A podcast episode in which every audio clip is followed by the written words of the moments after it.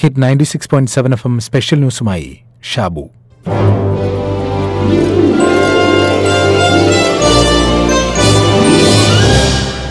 ശ്രീനിവാസൻ കഥയും തിരക്കഥയും സംഭാഷണവും എഴുതി, ടി കെ രാജീവ് കുമാർ സംവിധാനം ചെയ്ത് മോഹൻലാലും ശ്രീനിവാസനും പ്രധാന വേഷങ്ങളിൽ അഭിനയിച്ച ചിത്രമാണ് ഒരുനാൾ വരും.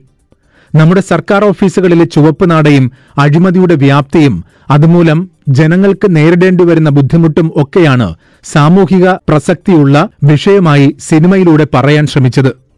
സിനിമ തുടങ്ങുമ്പോൾ കാണുന്നത് അഴിമതി തൊട്ടു തീണ്ടിയിട്ടില്ലാത്ത കെട്ടിടനിർമ്മാണ ചട്ടങ്ങളിൽ വെള്ളം ചേർക്കുന്നവരെ വിറപ്പിക്കുന്ന ശ്രീനിവാസന്റെ ഉദ്യോഗസ്ഥ കഥാപാത്രത്തെയാണ്. ഈ സിനിമ ഇന്നത്തെ സാമൂഹിക അന്തരീക്ഷത്തിലും പ്രസക്തമായതുകൊണ്ട് നമുക്കൊന്ന് ഓർത്തെടുക്കാം, പ്രത്യേകിച്ച് ഇതു കേൾക്കുന്ന പ്രവാസികൾ. കാരണം വീടെന്ന സ്വപ്നം യാഥാർത്ഥ്യമാക്കാൻ ഒരുപാട് കടമ്പകൾ കടക്കേണ്ടി വരുന്നവരാണ് നമ്മൾ.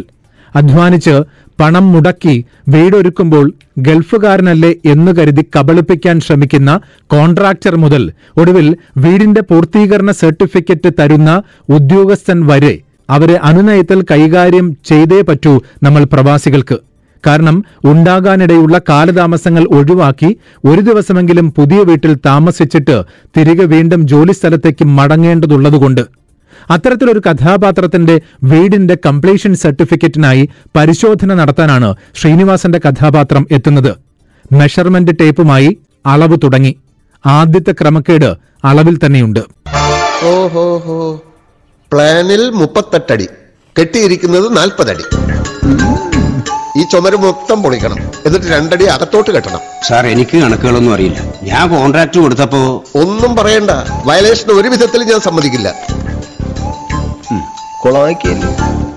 രണ്ടാമത്തേത് പ്ലാനിൽ പറഞ്ഞതിൽ നിന്നും വ്യതിചലിച്ചുകൊണ്ടുള്ള നിർമ്മാണമാണ്. പൂജാമുറിയോ? ഇവിടെ ബാത്റൂമല്ലേ, പൂജാമുറി അവിടെയല്ലേ? ആ പൂജാമുറി ഇപ്പൊ ബാത്റൂമായിട്ട് ഉപയോഗിക്കുന്നുണ്ടാവും സാർ. സാർ ക്ഷമിക്കണം, വാസ്തുശാസ്ത്രജ്ഞർ എരുമപ്പയ്യൂർ പറഞ്ഞതനുസരിച്ച് പൂജാമുറി ബാത്റൂം ആക്കേണ്ടി വന്നു. എങ്കിലാ എരുമപ്പയ്യൂരിലൂടെ ചെന്ന് പറ കംപ്ലീഷൻ സർട്ടിഫിക്കറ്റ് തരാൻ.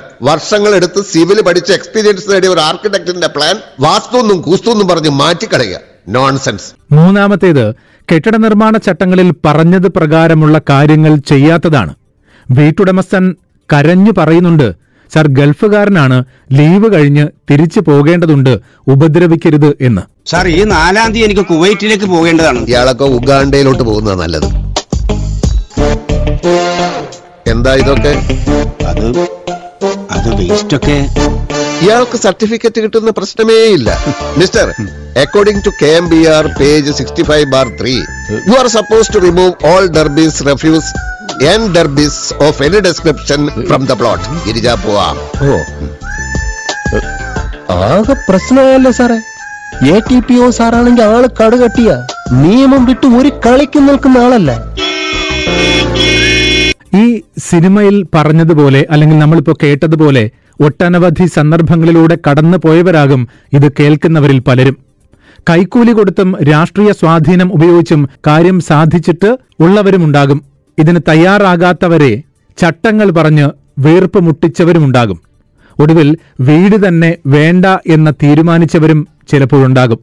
കെട്ടിട നിർമ്മാണത്തിന് അനുമതി വാങ്ങുന്നത് മുതൽ തുടങ്ങും ഓരോ നൂലാമാലകൾ. ഇത് പരിഹരിക്കാനാണ് കേരള സർക്കാർ പുതിയ തീരുമാനത്തിലെത്തിയത്. കെട്ടിട നിർമ്മാണം അനുമതിക്ക് ഇനി കാത്തിരിപ്പ് വേണ്ട എന്നതാണ് പുതിയ ചട്ടം. സ്വയം സാക്ഷ്യപ്പെടുത്തി കെട്ടിടം നിർമ്മിക്കാം. ഇതിനായി പഞ്ചായത്ത്, മുനിസിപ്പൽ നിയമങ്ങൾ ഭേദഗതി ചെയ്യുന്നതിന് ഓർഡിനൻസ് പുറപ്പെടുവിക്കാനാണ് സംസ്ഥാന മന്ത്രിസഭ തീരുമാനിച്ചത്. സ്ഥലം ഉടമയുടെയും പ്ലാൻ തയ്യാറാക്കുന്ന ലൈസൻസിയുടെയും സാക്ഷ്യപത്രത്തിൽ നിർമ്മാണം ആരംഭിക്കാം. കെട്ടിട നിർമ്മാണത്തിന് തദ്ദേശ സെക്രട്ടറിക്ക് അപേക്ഷ ലഭിച്ചാൽ 30 ദിവസത്തിനകം തീരുമാനം എന്നത് 15 ദിവസമായി കുറച്ച് പഞ്ചായത്ത് നഗര നിയമങ്ങൾ ഭേദഗതി ചെയ്യാനും മന്ത്രിസഭായോഗം തീരുമാനിച്ചു. അതായത് പ്ലാൻ ലഭിച്ചാൽ തദ്ദേശ സെക്രട്ടറി 5 ദിവസത്തിനകം കൈപ്പറ്റ് സാക്ഷ്യപത്രം നൽകണം. ഈ രേഖ പെർമിറ്റായും നിർമ്മാണം ആരംഭിക്കുന്നതിനുള്ള അനുവാദമായും കണക്കാക്കുന്ന വ്യവസ്ഥ കരട് ബില്ലിലുണ്ട്. പക്ഷെ ഓർക്കേണ്ട വളരെ പ്രധാനപ്പെട്ട കാര്യമുണ്ട്, തെറ്റായ വിവരം പ്ലാനിൽ നൽകരുത്, പിന്നീടത് കനത്ത പിഴയ്ക്ക് കാരണമാകും. സ്വയം സാക്ഷ്യപ്പെടുത്തിയ ഉടമയോ ലൈസൻസിയോ നൽകുന്ന വിവരങ്ങൾ തെറ്റാണെന്ന് പിന്നീട് കണ്ടെത്തിയാലാണ് പിഴ ചുമത്തുന്നത്. ലൈസൻസിയുടെ ലൈസൻസ് റദ്ദാക്കും.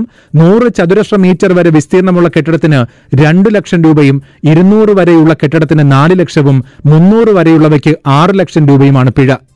7 മീറ്ററിൽ കുറവ് ഉയരവും 2 നില വരെയും 300 ചതുരശ്ര മീറ്ററിൽ കുറവ് വിസ്തൃതിയുമുള്ള വീടുകൾക്ക് ഈ നിയമ ഭേദഗതി ബാധകമാകും.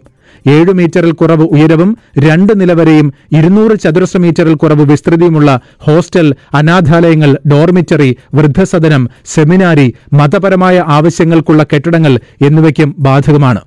ഓർക്കേണ്ട കാര്യം, നിരവധി ചട്ടങ്ങളുണ്ട് കെട്ടിട നിർമ്മാണ നിയമത്തിൽ. പുതിയ കെട്ടിട നിർമ്മാണ ചട്ടം 76(2) പ്രകാരം നിർമ്മാണങ്ങൾക്ക് സാധ്യമായ തരത്തിലെ മഴവെള്ള സംഭരണി വ്യവസ്ഥ ചെയ്യുന്നുണ്ട്. ചട്ടം 79 പ്രകാരം 100 ചതുരശ്ര മീറ്ററിന് മുകളിലുള്ള നിർമ്മാണങ്ങൾക്ക് സെപ്റ്റിക് ടാങ്ക് വ്യവസ്ഥ ചെയ്യുന്നുണ്ട്. ചട്ടം 79(3) പ്രകാരം 300 ചതുരശ്ര മീറ്ററിന് മുകളിലുള്ള എല്ലാ പുതിയ വാസഗൃഹ കെട്ടിടങ്ങളിലും നിലവിൽ മാലിന്യ നിർമ്മാർജ്ജനത്തിന് മറ്റു സംവിധാനങ്ങൾ ഇല്ലാത്ത പക്ഷം ബയോഗ്യാസ് പ്ലാന്റ് സ്ഥാപിക്കേണ്ടതാണ്. കൂടാതെ മറ്റു ഗണത്തിൽപ്പെടുന്ന കെട്ടിടങ്ങൾക്ക് മലിനീകരണ നിയന്ത്രണ ബോർഡ് നിഷ്കർഷിക്കുന്ന രീതിയിൽ മലിനീകരണ നിയന്ത്രണ സംവിധാനം ഒരുക്കേണ്ടതാണ് എന്നും വ്യവസ്ഥ ചെയ്തിട്ടുണ്ട്. ഇങ്ങനെ ചട്ടങ്ങളിൽ അക്കമിട്ട് പല കാര്യങ്ങളുണ്ട്. അതും കൂടി മനസ്സിലാക്കിയിട്ട് വേണം വീട് നിർമ്മിക്കാൻ ഇറങ്ങേണ്ടത്. ഇല്ലെങ്കിൽ ഇതുപോലെ ഞാൻ പ്ലാൻ അപ്രൂവ് ചെയ്യുന്നതിന് മുമ്പ് ബേസ്മെന്റ് മാർക്ക് ചെയ്യുന്നത് തോക്കിനകത്ത് കയറി വെടിവെക്കുകയും ഞാൻ ഉദ്ദേശിച്ചില്ല. കോസ്റ്റൽ റെഗുലേഷൻ സോൺ എന്ന് പറയുന്ന ഒരു സാധനമുണ്ട്.